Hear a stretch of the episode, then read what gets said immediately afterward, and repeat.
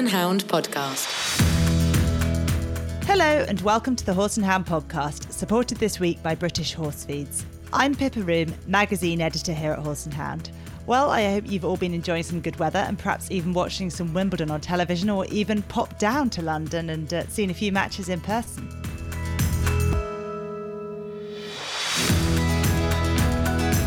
Our interview this week is with Greta Mason, who took the National Under 25 title at Bramham last month with her partner of 10 years, Cooley for Sure.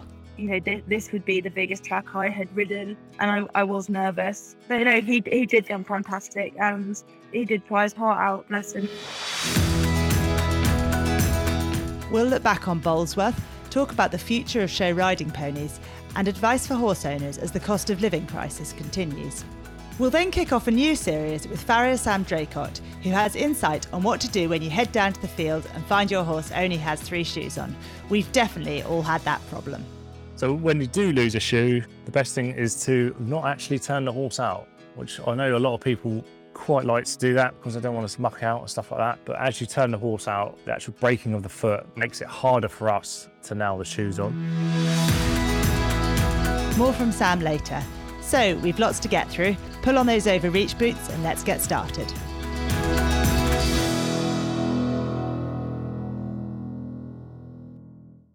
So I'm delighted to be joined now by our guest this week, the new National Under 25 eventing champion, Greta Mason. Greta finished second overall and best of the Brits in the British Horse Feed sponsored Under 25 class at Bramham last month. Hello, Greta. Welcome to the Horse and Hound podcast. Hi, thank you for having me.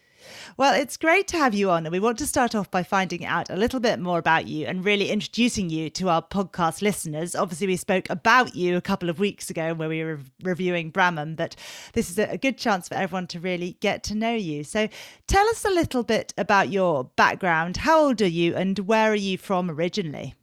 So, I'm 25 this year. So, it was my, my last year in 25 uh, classes. I was actually born in Australia initially, and I was there for about eight years before moving back. Um, all of my family are English, uh, so we came back over here mainly for that reason. And yeah, I started riding when we moved back. Um, my mum had ponies and, and did bits when she was younger, so then we we got some ponies and went through the pony club. And that kind of sparked off my love for eventing. Wow. So why were you born in Australia? Were your parents out there for work or? Yeah, my mum initially moved over there for work, um, but they really liked it out there. So they ended up staying, I think, longer than they planned. But I think the idea was always to move back at some point. Okay, interesting. And you said that your mum, your mum is horsey, is sort of the horsey side of the family, and that was what got you going. Yeah, well, she had ponies when she was younger and did a bit of pony club. Um, she didn't do anything overly competitive like what I'm doing now, but um, she's always had horses and been a part of that kind of that kind of thing. Yeah. And which pony club were you in? Um, I was the Burghley Pony Club. Okay. And and you obviously grew up in that sort of Burghley Lincolnshire area. Yes, yeah. Um, so Burghley is really local for us. I did all all pony club teams. I kind of took part in everything, camp and rallies and all of that.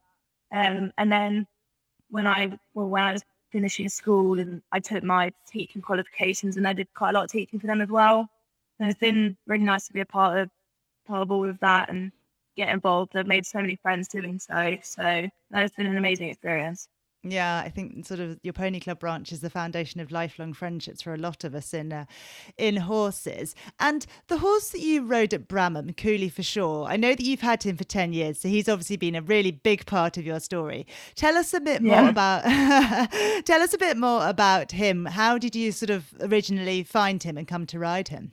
So um, he was actually initially bought my brother Silas. Uh, I'm a twin. Um, so we were kind of doing the same thing at the same time and both moving on horses at the same time. And he was was looking for a horse, and actually they went. My mum and my brother went to look at a, a, different horse, but I think that had been sold, and the lady who who had that horse said, "Oh well, I I've sold I've sold him, but I have got this five year old, um, which might be a bit green for what you're looking for, but." Anyway, they tried him anyway, and they loved him, and they, we got him. Um, and that's kind of how we came to have him. And then my brother did do a few hundreds on him, did bits with him. And then when he decided he needed to study and focus on his um, exams for uni, I then took over the ride. Okay, and what was what was he like, um, sort of as a horse and a, a character when you first started riding him?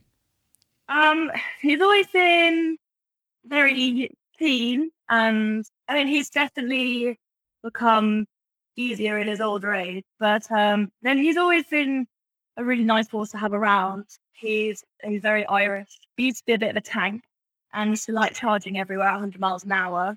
But definitely with a bit more schooling and all that, he's he's become a lot easier. But no, he's he's a massive part of our family and he is a character. Know, he's, he's never been particularly difficult or anything like that, but he he has he's been sharp enough and we've had to work quite hard. Hence, the dressage has always been our weakest phase. It's always been quite difficult to get the dressage, which I feel like we are finally getting now. Um, but it has taken time, and it's nice that the training is paying off. For sure. And what sort of stage in your teenage years did you decide that eventing wasn't just going to be a hobby for you, that it was something you were going to pursue sort of on a more professional basis?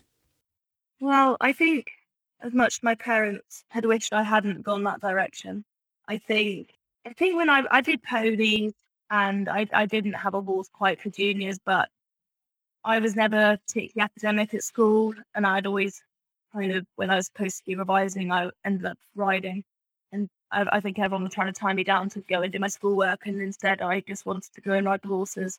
So I don't think I've ever really thought about doing anything else because I don't think I'm particularly good at the academic side. That uni wasn't ever really a direction I wanted to go in. So I think I kind of always had my sights firmly set on going down the eventing route.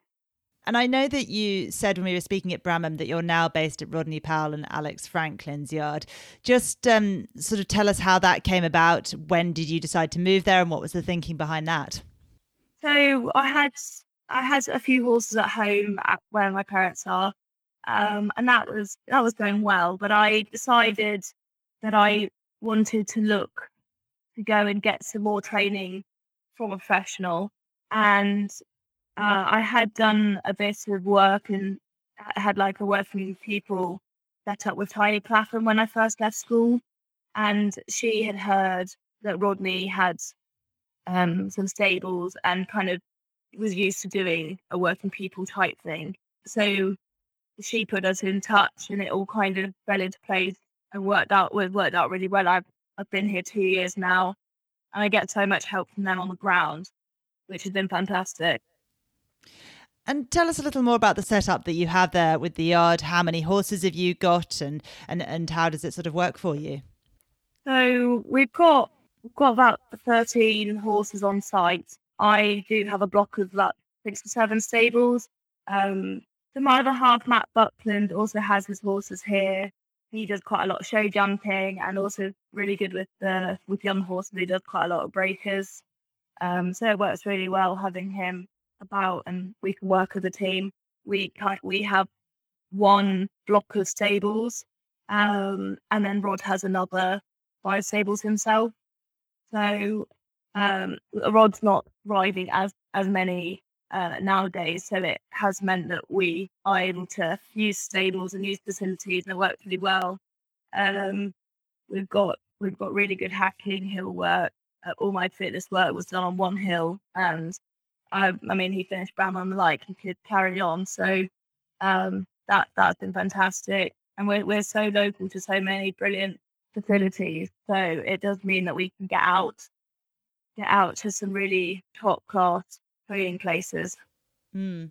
And let's talk a bit about your journey sort of to Bramham with Cooley for sure. What do you call him at home, uh, Greta? I feel silly using his full name. Well, as his um, show name indicates, he's very Irish, so his, his stable name's Murphy. Murphy. True Irish born. Excellent. We will call him Murphy. So let's chat a bit about sort of the journey that you had getting to Bramham with him. You have obviously moved up to the advanced and four star level over the past couple of years. And I think your first four star long was at Bicton under 25s last year, which didn't go quite to plan. Yeah. Did it? No, no, that didn't go quite to plan. I have since changed my bit, which has made all the difference. and we've been in a, in a good place since. So uh, all going well. Yeah, and you said that you so you had a fall, I think, at, at that Bicton competition. What was that a case of him being quite strong, and, and what did you change in his bitting to try and, and resolve that? Yeah, I mean, he's always been really keen keen cross country, and probably a little bit. Sometimes he doesn't always listen when you say whoa. So I, I think a little bit that was what happened at Bicton. A little bit of a miscommunication on I want you here. And he said, Oh, but you know, let me out fences, which actually, as we step up to the four star level, you really need them to be putting their feet where you want them to put them. So I, yeah, I have I have changed his bit since then, which just gives me a little bit more control. And he actually really likes it. So um, it just means our rounds can be a bit more harmonious and not so much of a I do, you know, he says he wants to go, but actually he does have to listen to what I say. and what bit is here now that, that that he's enjoying and is working for you as a partnership? He's in a Cheltenham gag um, at the moment, but I, I don't. I show jumping just in the universal, but for cross country, I've got him in a Cheltenham gag. Yeah, just give well, me that little bit extra. Sure, and I think we all know it's much better to have a horse in a slightly stronger bit where you can take a small pull than to be pull pull pulling yeah. in, a, in in another well, bit. Exactly. And I, you know, with this bit being that bit stronger, it does mean that I don't have to touch him coming, you know, in between the fences and then a little half halt and he's with me. I don't, don't want to be going and then having to really fight them to get them back because one, it's not very nice for them, and two, you waste a lot of time doing that, uh, which I've found I was always a bit of a snail going around the cross country. um, but now, yeah, now that I I can ride a bit more quietly and and the setup's a bit more subtle but effective, it, it means that everything kind of flows a bit better. Yeah, that's that's understandable. And then you went to Blenheim um, last autumn and jumped around your second four star long with one twenty cross country. And then, sort of from there, was it very much your aim to go to Bramham this spring? Yeah. So the aim, the aim, kind of the past few years has been to get to Bramham, but COVID's kind of not really help that. So yes, the aim was definitely to get here this year. And after Bicton, I wanted a good, I wanted to get round a, a good four star long. Um, I was really pleased with him at Blenheim. Um, his 20 was a really minor little kind of, he didn't quite see where he was going, but actually, I w- I wasn't too concerned. He's a very good cross horse, and actually, if he can see where he's going, you, you, you know, as long as you kind of get him there, he will do his best to get over them. So I, I was pleased he got round Blenheim, and that you know gave me confidence to be able to come to Bramham because it is a big course, and you want to make sure you are ready to do it. So yeah, I was really pleased, and he, he show jumped brilliantly the sec on the final day at Blenheim, which is a really it had it was really full up show jump track. So yeah, that that was really good to get under our belt. Mm, for sure. And then this spring, I know that you had a win on one of your, your early runs, your first run of the season, I think, in the advanced intermediate at Cirencester. And hopefully, did that sort of set you up to, to go into the season on a on a good note? Yes, I think I think where he's at now is kind of we'd we'd worked really hard over the winter to get everything consolidated and um, you know on, on the flat as well as the jumping. And it was nice. I I had hope this year he would come out and be competitive so it was nice that it did all fall into place and we really could go out and and show everyone what we've got. Mm. And when you were going into Bramham, sort of with that in mm. mind, were you quite hopeful that you were going there to be competitive? What was your sort of mindset at the beginning of the week? Yeah, I I had hoped he would be competitive. I mean, you never quite know what's going to happen because Bramham is a big, big tough track, and anything can happen. But I had hoped if everything, everything did go to plan that we would be as competitive as possible. I wasn't quite expecting to finish in the position I did, um, which was kind of a, a massive bonus. But our aim was to come and be competitive, and I needed to get clear around the cross country to get our five star qualification. And he is he's at a stage now that I felt we were ready to go and be competitive. So yeah, it was really nice that it kind of did all go to plan. And yeah, yeah we ended up where we did. Yeah, for sure. And you were eighth after dressage on a score of 34.1 and you sort of alluded to the fact that probably that isn't his his best phase. Were you happy with your test and how that how that phase went to kick things off? I wasn't disappointed with him. I, I thought he didn't do anything wrong. He made no mistakes in his test. Um, I think I was hoping for maybe a slightly better test uh, because I know he is capable of it. Um, he's just we've got him, we had him really fit and he was feeling really well. And actually, being the dressage on the Friday, he he got quite excited and you know he does know what a big event is and he knows what he's got to do. But he, he does get quite excited and you know shaking in the stables every time we showed him the pack and he just wanted to go and do it. So he probably wasn't quite as relaxed as I'd hoped, but he did hold it together and he didn't make any mistakes. So there are always bits you can work on, and we will continue to work on them and hope that with the rest of the events this year that we can we can improve on it. But no, he was a good boy, and he's still he's still finishing a um, a competitive place after the dressage. Mm, sure. And when you first walked Ian Stark's cross country course, what did you think of it? And who was there advising you and sort of who walked the course with you? Was Rodney there or, or somebody else? What was your sort of preparation for that all important cross country phase? Well, my I think my initial thoughts were it's definitely Bramham, it's big. So my first walk round I, I do on my own, um, just to get a feel for the course. Um, and then I walk, I did walk it again with Rod so like we then went over the more technical things. Um, had he he kind of goes over well, what did you think when you walked it the first time, and then we have a discussion on how we think best to ride each each fence, and you know we know we know our horse and we know how he likes to jump things. Um, so that was that was good. I thought, yeah, it, you know, it, they are big, but we knew it was big because it, Bramham is notoriously big. So I think once you kind of got over the fact that they were big, you then could look more at the technical side of things. It is technical, um, but I, I think it should be at that level. And and actually, I think Ian built a brilliant course. If you got your horse to the fence and you got your line, then it was all quite jumpable. And yet, you you know you had to make sure you rode every fence and you were very accurate with it.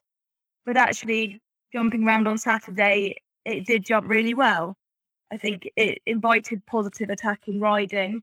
And when I mean, you, I, suppose you can see from how it went, it did cause it caused its problems. But when I can really speak from how how I went felt going round, but Murphy gave me a fantastic ride round on Saturday. And how did you on Saturday? Obviously, there were quite a lot of holds on that cross country course during the first part, yeah. you probably had quite a long wait to go. How do you sort of mentally deal with that? Do you get nervous? Do you watch other people? How do you, as an athlete, cover those couple of hours before your cross country round, especially when things maybe aren't going that well in the competition as a whole?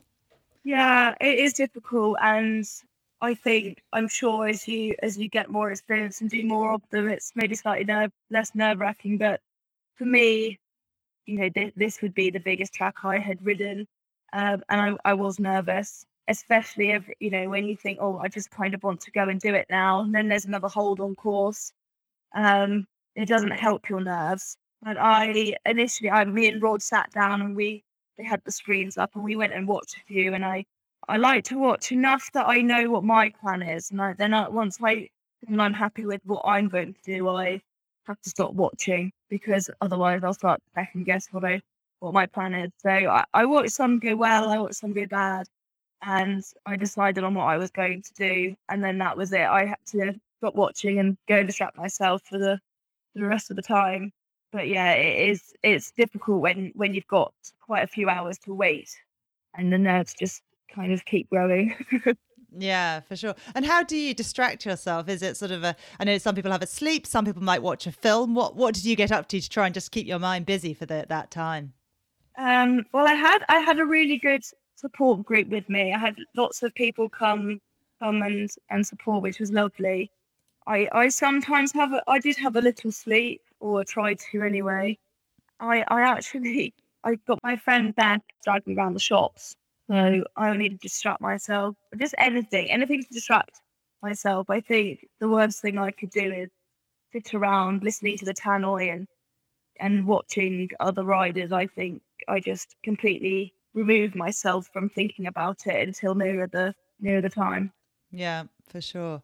And then obviously you had a great ride, finished clear inside the time, moving up the order and and lying fifth overnight on the final day. How about the uh, the, the final day? What was that like for you? Yeah, that was that was also nerve wracking. Um, you know, the course was up to height and it they built it quite technical, the time was tight. So there was there was quite a lot to be done in in the show jumping and and Murphy's a he's a good jumper and he does really try his hardest, but you know, he has been known to have the odd pole. Uh, you know, he's perfectly capable of jumping a clear, but I also was aware that, you know, he could have a pole and it was a technical track and you had to keep your lines quite tight um, so that you you could go for the time. You know that then does increase your risk of getting to the fences in the right way. Um, so I think I think I just had to get out there and give it my best shot, and and I mean he jumped brilliantly. Um, he, he actually suits when the time's tight. He suits that kind of forwardness. That he actually goes really well for that. So the time, as much as you do have to think about it, is I think for him a bit easier than some horses. Um, he's kind of quite com- compact and buzzy, so that actually suits him quite well. But you know, he he did jump fantastic, and yeah, he he did try his heart out, bless him. And I was so pleased that it paid off, and he, he jumped round clear. So I was really pleased with him. Mm, yeah, and a great final day. Then obviously seeing yourself move up, move up the leaderboard from that fifth position into second mm. to be the, the, the, national champion at the under twenty five level is a, a really a real achievement. What's next for you, Greta? What are you sort of looking at as an autumn plan now for you and Murphy? So he's currently having a couple of weeks holiday, which I think he deserves. Um, and then we'll pick him back up later Eh, probably in end of July he'll go and have another run. I, I'm thinking I'll do a just a couple of intermediate runs and then we're going to aim, or I put myself forward to aim for the Nations Cup at Ballindenisk. That's in September, and then our final aim being Pau at the end of the year. Okay, great. So uh, hopefully a five-star debut coming up for you later in the year. We'll, we'll look forward to seeing you there. And finally, before we let you go, Greta, tell us about maybe one or two of your younger horses who people should look out for coming up through the ranks. So yeah, I've got I've got um, a few exciting young ones at the moment. I've got quite a few that are starting their eventing careers uh, this season. I've got a really nice one by Britannia's Mail um, it's owned by Lorna McWilliam and Joe Reed called Royal Britannia. He hasn't quite, um, he, he's done a few unaffiliated events, but he will, he's going to do some five year old classes and we're going to aim aim him for the Very Young Event Hall qualifiers. Um, but I, yeah, I think he, he's showing quite a lot of potential.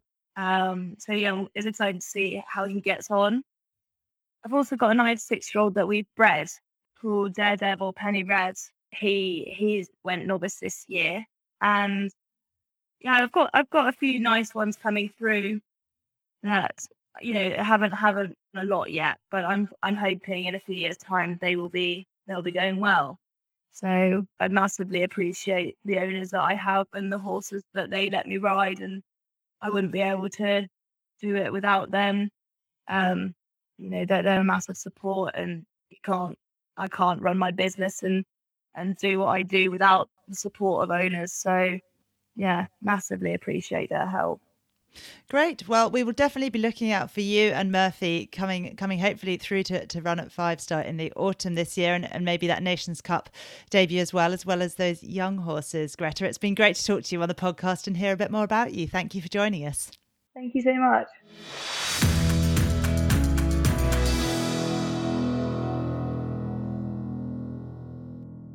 Hi, I'm Jennifer Donald, show jumping editor at Horse and Hound, and I've been joined by my colleague Lucy Elder, who has hot footed it back from reporting from a tremendous week of show jumping at the Dodson and Horrell Bolesworth International Horse Show.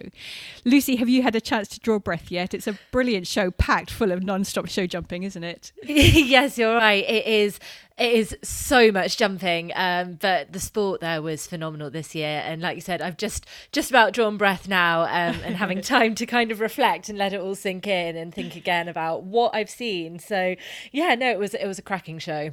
Brilliant. And I guess we have to start by talking about Louise Say- Saywell's tremendous Grand Prix win on Sunday with Kingsborough Casper. Such an exciting horse and really looks to have come of age now, doesn't he? He does, yes, you're right. I mean, they've got a pretty exciting record to this point, but this was kind of their first step up to 150 and three star Grand Prix, and it's a big step up, really. They won their they won their two star Grand Prix, didn't they, Jen at Keysoe, Yes. and their last outing. So that was exciting in itself. But then to step up again and win again at this, it was, um, and he looked. He's owned by Ian and Ruth Dowie, and my goodness me, he looks so exciting. He's impressive, isn't he? He is, isn't he? And it's one of the most exciting things about watching sport is seeing those breakthrough moments. And uh, he looked, he looked born to be jumping at this level, and he looked like he'd been doing it a long time as well. So that's That's it. super exciting. Yeah, I mean, she's definitely produced him so well and so carefully. You know, he's Mm. sort of been coming through the ranks and looking good at every single stage. So it's like you say, it's one of these breakthrough moments. You just think, okay, this horse is ready to take on the big time now. And uh, yeah, it's always exciting when you see, especially a sort of home produced horse like that. Very exciting times. Yeah. Um, and then I guess the Puissance is always a real highlight of the show. But this year's winner had never even jumped the big red wall before. Is that right? I know, and again, this was another exciting moment. Um, I love. It was. A, it was a real classic puissance, really, and the sun was going down. And if you've never been to Bolesworth before, it's in this amazing amphitheatre of a, of an arena with a moat round it, and there's banks and the castle in the distance, and everyone kind of congregates and sits on the banks to watch. And they really, really filled up uh, this year, which is nice because obviously with COVID last year there were some crowds back, but it was much, much busier this year uh, for, for the Puissance, and so that was really, really lovely to see. And yes, like you said, Mark Edwards, who's never jumped a Puissance before, Oh, and It's crazy. It's just I know, and that's uh, sport has a real way of delivering a good story at times, doesn't it? Yeah. And this was one of them. He, that lovely homebred Montrose Tale, who is so versatile. They won the Queen's Cup at Hickstead last year. They were jumping in the Grand Prix as well this week. You know, Mark is such a versatile rider. He's such a fast rider too. For them to come out and I mean, they came within a whisker of breaking Bolesworth's record for for the Wow. Puissance as well. So, is there anything he can't do? Um, I it know. was yeah, it was phenomenal. What were your thoughts on it, Jen? Yeah, I mean, it's amazing. I think because he said as well, he only sort of planned to come out and do a couple of rounds, which you'd think if it was your first time jumping a puissance, you'd ha- maybe have one go and say, okay, yeah, I've done it. Right, off I go, back home now, large drink or whatever. But yeah. he kept going and kept going. And uh, like you say, that horse has just been winning everything. And, and Mark as well. He's just, they're such a great combination to watch. But yeah, I have to say, I would never have even thought that they would enter a puissance. So um, yeah, absolutely proving their versatility. It was brilliant. Yeah, it was. And any other performances that stood out for you for the week? Yes, there was a few actually. Um, I'll touch on firstly in the Grand Prix, Robert Murphy and How Easy. They finished third. They were the first of the clear rounds actually in the first round of that Grand Prix, and it's quite. It was an. It's an interesting. There was a few talking points actually about the Grand Prix. Um, the top twenty five percent go through, which means that it's not guaranteed that everyone's going to be starting on a zero score. So Oh, yes. this year there were three clear rounds, but then the top falters after that. So it gives a kind of different dynamic actually to to a jump off. But in fact, the top three uh, were all the fir- three that had jumped clear in the first round, and Robert was one of those. I thought his round on How Easy was really, really mature, really exciting. Again, a combination to watch for the future, a sort of rising star combination. Um, and there's been a rule change for this year, so it's now one fault per second um, over the time, whereas it used to be one for every four seconds. And that had a little bit of a shift in the dynamic as well, which was just quite interesting. There was a little bit of talk about that and, and what it means in terms of uh, time and how influential that is and things too. So that was quite an interesting point. And outside the Grand Prix, I thought I loved the seven-year-old class at Bolesworth, uh, the particularly on the final day in the international arena. I think you get to see some really exciting horses coming. Again, it's kind of that step up. What we were talking about a second ago, Jen, about how seeing those breakthrough moments, and that was won by James Whitaker and Just Call Me Henry, who is by the great Argento. And what I found so impressive about them was watching how how fast that horse can be, but how balanced because he's quite a big horse and it was quite a serpentine Yeah. course and he didn't seem to lose any any balance, any pace um, in making those adjustments. And I mean that's, that's what you want really for a show jumper, isn't it? Exactly. Yeah, you can't ask for more than that, and especially at this as a seven-year-old, you know, it could go either way. So it's a, it's a big learning curve for these horses. So, um, hats off to them. Oh, it's very exciting. Yeah, I think th- it seems to be the sort of general theme from this show is there's a lot of very exciting young talent coming through, and it's it can only be positive for the sport. So it's a great that we've had this showcase to to see them all. Absolutely. Brilliant. Well, thank you, Lucy. It sounds like it's uh, it's been a tremendous show, and uh, time to put your feet up. I think you deserve it after all that. You can read Lucy's bumper report in this week's issue of Horse and Hound. Back to you, Pippa.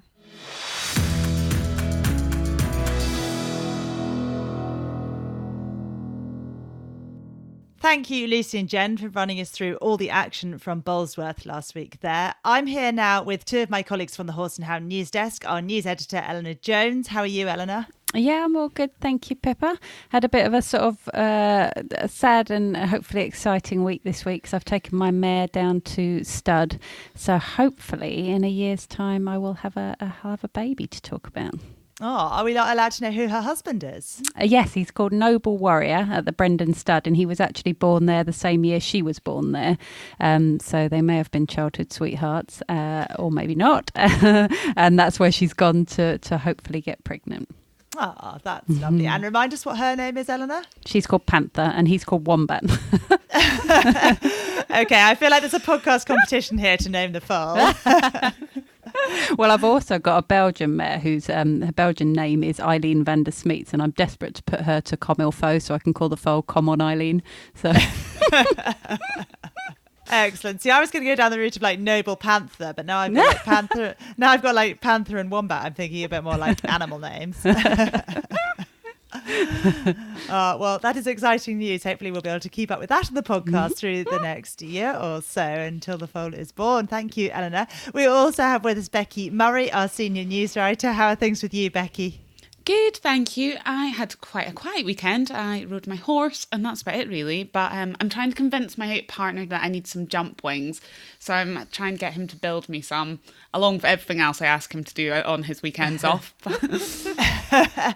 it's quite handy at the arena that I use. There are some other uh, some liveries here at the farm down that down the road who um, have bought some jump wings, and I've bought some poles. So between us, we kind of have what we need to build the jumps. So oh, perfect. that was a smart way to do it as well, because then you can use the poles for pole work as well. exactly.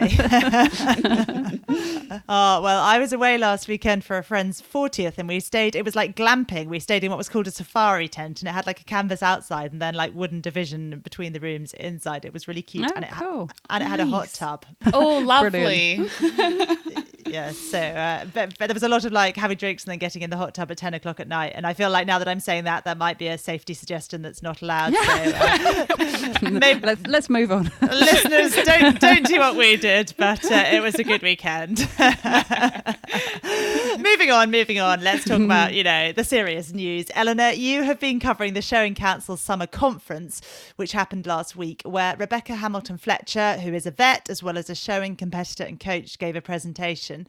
What did she say about the type of show riding ponies that we're seeing in the ring currently Yeah, so it was a really interesting conference. Actually, it was supposed to be held in person, and then COVID struck uh, a couple of people, so it was, it was online. But very, very, very interesting. And her talk was uh, titled "Suitability of Show Riding Ponies and Their Life After Showing." And uh, she, as as you've mentioned, she's a vet and a coach, and her daughter's competed, and she has, so she's got lots of different perspectives, which she thinks is useful. And she says, you know, showing is, is wonderful and it gives people ring craft and competitive experience and, and, and all these other good things. But she says that should not be at the expense of the welfare of the ponies. And, and that's why she was there. And she she was asked whether, you know, asking whether the ridden showing pony is fit for purpose. And she she sort of went straight into the rider size and weight debate, which we've covered in the magazine and online and on the podcast. And she's saying, you know, this is targeted at, at larger riders who aren't competing them, but maybe warming them up. And she's saying, you know, we, we've talked a lot about social license and we, we have to sort of take notice of this, and anything that is seen or perceived as abuse of the horse has to be addressed, and we have to listen to what's said. Mm, okay. And she also made some interesting points about what happens to ponies after their careers in showing over, didn't she? Yeah, so she she said that um, one of the things that that makes a pony uh, more likely to have a, a, successful second career and therefore a good life after showing is temperament. And she says to her, it's it's absolutely all about temperament. Um, and one thing that has been mentioned before in different debates uh, is that that these show classes are for ponies who are suitable for children. And she says, well, that to her that implies that it's temperament is suitable and not that it's only suitable for a child if it's ridden by someone who's a lot bigger for half an hour. So she was saying, you know, a, a pony with a good temperament who's versatile will then be able to to go on possibly if it's not the most successful showing pony can then go off and, and go to pony club and do eventing and hacking and all that sort of thing. And and so therefore you know temperament is key. And she's asking whether possibly the characteristics that win classes like the amazing movement and the pizzazz which is such a great word are they being bred for possibly at the expense of temperament Mm. And um, I think British Pony Society Chair Paul Cook had some things to say at the conference as well, sort of linking into what Rebecca was talking about. What did he say? Yeah, so he said, uh, which is is definitely the case, the issue of rider weight can be a complex one. And he said, well, we're mainly a, a children's society and they do have age restrictions, but they have to be sensitive because many of their riders are young. Um, and he said, you know, this is all about education on people being unsuitably mounted. They have members' conferences every year, but they've got to educate more widely, and, and that's what they're doing. Mm. Well, thank you, Eleanor, for giving us a good rundown on what happened there. It's an interesting one. Becky, you have been working on a story about horse owners and the cost of living. Who did you speak to, and what is the, the messaging coming out of this conversation? So I spoke to the British Equine Veterinary Association, um, the Farrier Registration Council. I spoke to a saddler, and um, I also spoke to World Horse Welfare we've been obviously looking at the cost of living before in the magazine and how this has affected sort of competitors and people are understandably trying to save money, myself included for my homemade jumps. But this week we've really looked at the essential horse care side and the importance of not scrimping or putting routine appointments off. Lucy Grieve from BEVA said, you know, there obviously are costs involved with horse ownership, but these can only be minimised so far. And by not keeping up with vaccinations or worm counts or routine dental appointments, you're potentially creating a much bigger problem further down the line, which could cost a lot more. And, you know, the message really is that prevention is better than cure. Um, the Farrier Registration Council said, you know, by increasing the time between visits for a shod horse, you might actually only save one visit per year, which works out at around £2 per week potentially risking your horse losing a shoe as well if you're trying to stretch that time, and in which case you might potentially need your farrier to come out sooner anyway. And were there any suggestions of things that owners can do if they're if they're struggling with costs at the moment? Yes, BEVA President Hugh Griffiths recommended speaking to your vet if you're concerned about, you know, struggling with payments and keeping that communication line open. You can do things also like making sure you book appointments in advance and a good one is sharing visits where possible. World Horse Welfare also said for anyone that is concerned or struggling um, to look at some of the advice produced by the National Equine Welfare Council, which is available on their website, and really just reach out to welfare charities who can provide further advice on this. Mm, okay, well, thank you very much, Becky. Coming back to you, Eleanor, you have been writing about a study into the benefits of walking horses over poles on the ground and raised poles. Who did this research and how did they carry it out? Yeah, this was a, a, really interesting piece of research. This was um, done by a team originally from the Animal Health Trust, which of course is no more. And uh, they said. Um, they found that using poles can help achieve many of the, the rehab goals that are set out by vets and, and, and physios and other musculoskeletal practitioners, um, including uh, increasing the limbs' range of movement, strengthening muscles, and improving balance and coordination. And uh, Dr. Rachel Murray, who was the senior author, said basically they took 41 horses who were all sound and, and had walked over poles. You know, they were used to it. And they had sensors everywhere to see what they did. And she said, you know, there have been lots of projects looking at trotting over poles, but not on walking. But actually, walking is, is what you start off with in rehab, isn't it? So, uh, and she said in trot that she described it as the horses can be bouncing off their tendons, but in walk, uh, they have to use their muscles. And actually, she made the really good point. If you run upstairs, although that might make you get out of breath, actually, it doesn't work your muscles as much as if you walk upstairs. Mm, I thought that was a really interesting point in that story, and Mm. uh, it's definitely one that that was notable. Thank you, Eleanor, and thank you to Becky for joining us today too.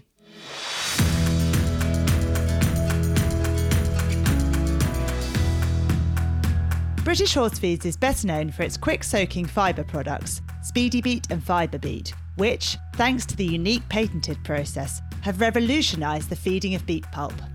The latest addition to the range is British Horse Feeds cooked linseed, a whole linseed feed designed to add condition and top line.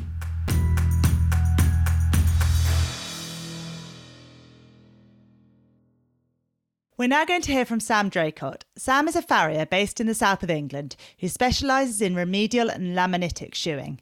Sam has hit nationwide fame sharing his day to day work on TikTok and has 2.3 million followers. Over to you, Sam. So today on this episode, I'm going to be talking about lost shoes, um, which is one of our favourite subjects, I'm sure, for many uh, many horse riders out there. Lost shoes are one of those things that can't be helped on some horses, especially if they're incredibly lively.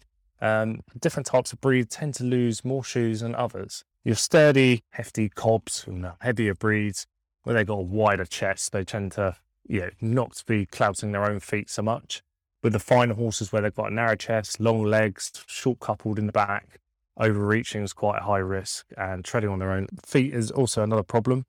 So the way we shoe horses is not purposely to loose shoes. We are actually trying to support heels, frogs, or uh, you could go into fetlocks, any anything with problem we're trying to trying to maybe corrective shoeing, which every farrier can do corrective shoeing. Lost shoes is kind of side effect, especially if you've got a horse with bar shoes or egg bar shoes. These shoes tend to hang out the back quite a lot to support these back part of the foot. Um, so your risk is quite higher. Also, depending on what the horse is doing, if you've got a horse that's just plodding around, happy hacking, the chances of losing the shoe a little bit minimal. But if you've got a highly strung racehorse or an eventer, these horses are a little lot more flighty and their actual discipline is a lot more energetic. So these things happen. So when you do lose a shoe, the best thing is to not actually turn the horse out, which I know a lot of people quite like to do that because they don't want to muck out and stuff like that. But as you turn the horse out, the actual breaking of the foot makes it harder for us to nail the shoes on. Quite a lot of horses will go foot foot sore when they lose a shoe. This is purely because yeah, they're so used to having a shoe that when they go without it, they actually feel the ground a lot more. But when we trim the feet, we're actually trimming them down quite quite fast. There's not actually much foot for them to walk on, hence why we put the shoe on to protect their soles. Because if you left them too much foot on there, their feet would be quite long. So the best thing is to keep them in the stable, wait to us to get one of us to get there, one of us farriers, and then we can put the shoe on and pop it on for you. Obviously, lost shoes in the field is a right pain, especially if you have a yard manager or someone who's driving around a tractor, because they tend to actually get into tyres quite well. So if you do lose one, make sure you find it, because that is a nightmare for us as farriers, as an owner, and obviously the guy whoever's driving around in the tractor. So some horses that continuously losing shoes, one of those nightmares that you have to sort of, if it's doing it, maybe change what's happening or what you're doing. So either preventing, because we've given them the width and length for six weeks to grow to, maybe give them a bit less. So there's less for the horse to catch the edge of the shoes, or maybe rounding the bottom of the shoes can help beveling it off, help can help them stop them from treading on with a sharp edge. Uh, another one that we do tend to say to a lot of people is um, overreach boots um, in the field and when they're being exercised, because it's easy for an overreach to be trodden on and ripped off and to be put back on by you yourself, or if you actually if you don't put them on and you pull a shoe off, you've got to wait for us to come out. So overreach boots are quite a good, useful bit of kit to help you uh, prevent getting shoes lost. And there are many other tricks to to pre- like helping to prevent lost shoes.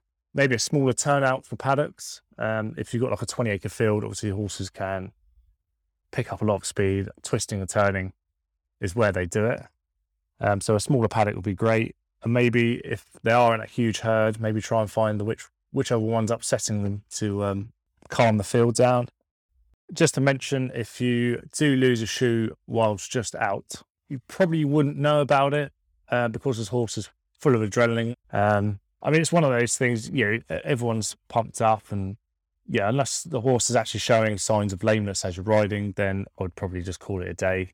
Um, just one of those unfortunate events. But if the horse is still going, you wouldn't have noticed and you'll probably end up carrying all the way around until you get back and then realise that the shoe's gone. But that's just one of those things you can only you can only tell when the horse is actually going lame or we actually notice it by eyesight. So that's just one of those things. Uh, so hopefully there's a few useful tips there, and I'll see you on the next episode.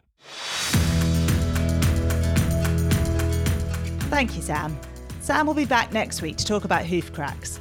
Our interview is with British dressage team medalist Gareth Hughes on his top horse's recent comeback, his upcoming stars, and his hopes for the rest of the year. Plus, of course, we'll review all the week's sport and news as usual. Thank you for listening to the Horse and Hound podcast, supported this week by British Horse Feeds. See you next time.